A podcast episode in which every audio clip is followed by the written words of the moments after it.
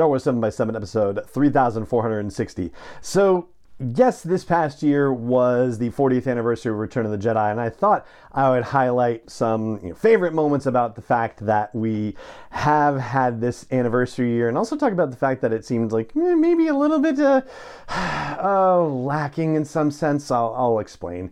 Punch it.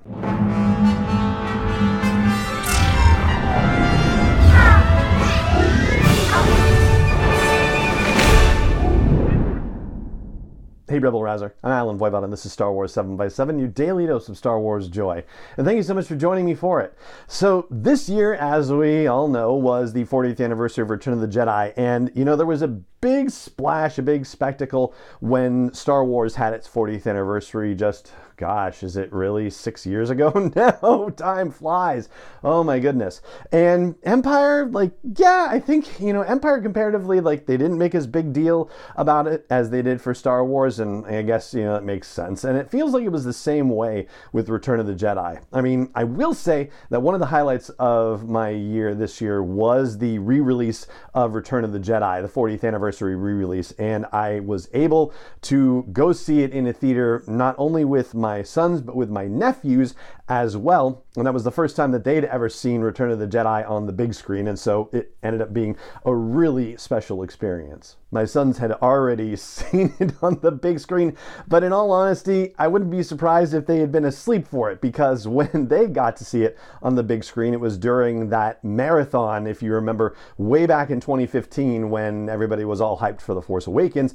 And some theaters had the marathon situation where they started at midnight with The Phantom Menace and they ran through all six movies movies until they got to The Force Awakens, and my kids at the time were just like, like they were out of it. And I mean, I'll be honest, I even was dozing during a couple of parts of A New Hope. But at that point, it was a long day. Anyway, I feel like I wanted a little bit more out of the celebration this year, although there were opportunities to get more out of it. However, they were kind of limited in a sense. Like, for example, you know, there were some things that happened at Star Wars Celebration Europe, but, you know, you had to be at Star Wars Celebration Europe for something like that. Um, there's stuff, you know, celebrating it in Star Wars Insider Magazine. You had to be a subscriber to that. I feel like there was nothing like really genuinely public. Like there wasn't any real big splashy moment other than that, you know, week long ish re release in theaters. I remember in the lead up to the announcement about the 40th anniversary short story collection that um, Tom Hoeler from Random House Worlds was saying, "Yeah, people are asking me about this, and they still hadn't announced it yet." And so I, you know, I can't tell you anything about the future, but I would refer you to Shmi Skywalker's quote, "What does your heart tell you?" And of course. the obvious answer is yeah, they did it for Star Wars and Empire. Why wouldn't they do it for this? I will say that has been another highlight of the anniversary year for me is going through these stories with you and getting the additional perspective on Return of the Jedi. It really has overall kind of enlivened the experience of Return of the Jedi for me, particularly with characters from other stories that got to make appearances in there, like, say, Norra Wexley from the Aftermath novels, for example, or references to things that have become part of our fan experience, like how the Ewoks have been.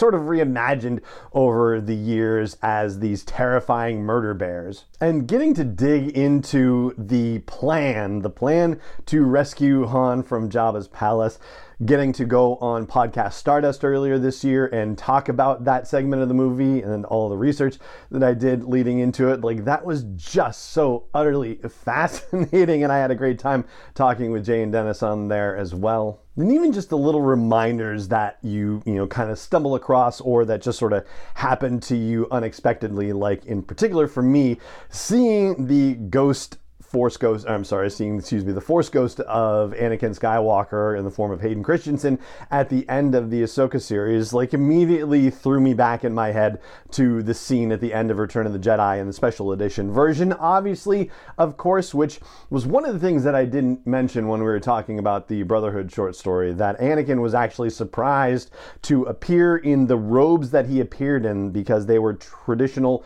classic Jedi robes, not the kind of darker ones ones that he wore in Attack of the Clones or Revenge of the Sith. Like the fact that Mike Chen even bothered to mention to say something about that particular fact, I thought was pretty amazing. Ultimately, with all of the Return of the Jedi related experiences that I did get to have this year, I will say that my appreciation for the movie has actually grown. And I guess ultimately that's just a really awesome benefit of being able to celebrate the anniversary. And I hope you've had the opportunity to celebrate the anniversary for yourself in some fashion that's been relevant or meaningful and that it has awakened extra feelings of nostalgia or appreciation for you. In fact, I'd love to hear about that if that's the case. So if you're catching an audio version, head over to sw7x7.com and leave a comment on the blog post for this episode of the podcast.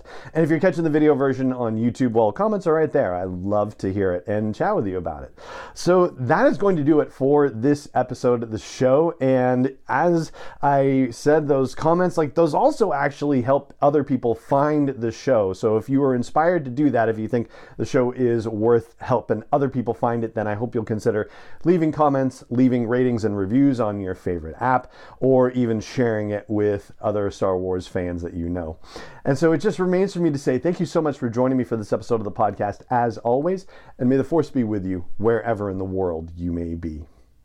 Star Wars 7 by 7 is not endorsed or sponsored yet by Lucasfilm Limited, Disney, or 20th Century Fox, and is intended for entertainment and information purposes only. Star Wars, the Star Wars logo, all names and pictures of Star Wars characters, vehicles, and any other Star Wars related items are registered trademarks and/or copyrights of Lucasfilm Limited, or their respective trademark and copyright holders. May the force be with them. All original content is copyrighted by Star Wars 7 by 7 We hope you love it.